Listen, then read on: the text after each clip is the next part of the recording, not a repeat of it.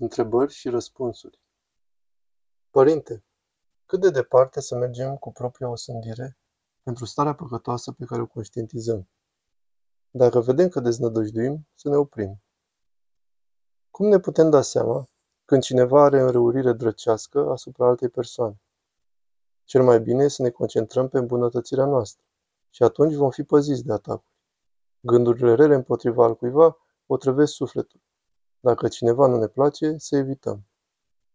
Cum putem să ne îmbunătățim starea de veche a minții? Prin tăierea grijilor și a gândurilor.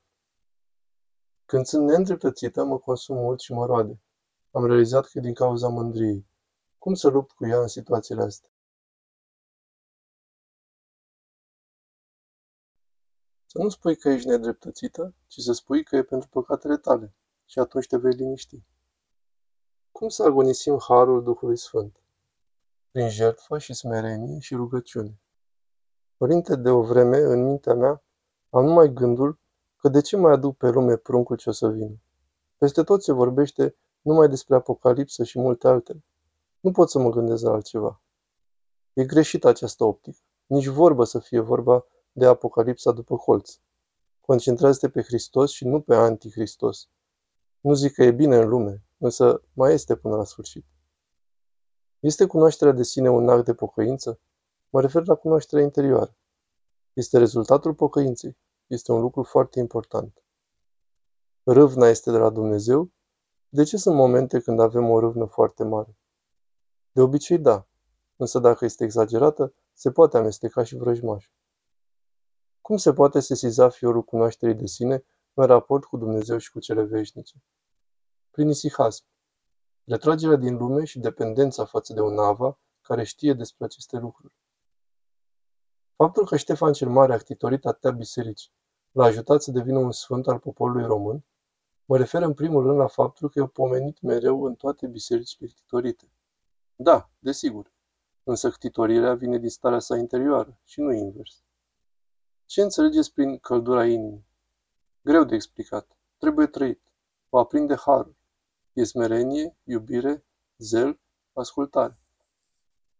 Părinte, înțeleg că există stări mistice, despre care noi, poporul, habar nu avem.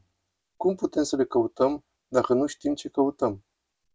Să urmăm ascetica Sfinților Părinți în dependență duhovnicească de un conducător duhovnicesc experimentat. Și atunci aceste stări vor apărea. Nu le căuta direct. Trebuie omul să-și ducă viața într-o desăvârșită iubire și într-o permanentă conștientizare a unității de ființă cu toți seminii săi? Da, însă este mult mai ușor de spus decât de realizat. E nevoie de timp. Când se usucă inima și nu mai avem tragere pentru rugăciunea lui Isus, e din cauza primirii unor gânduri rele sau nu are importanță uscăciunea temporală?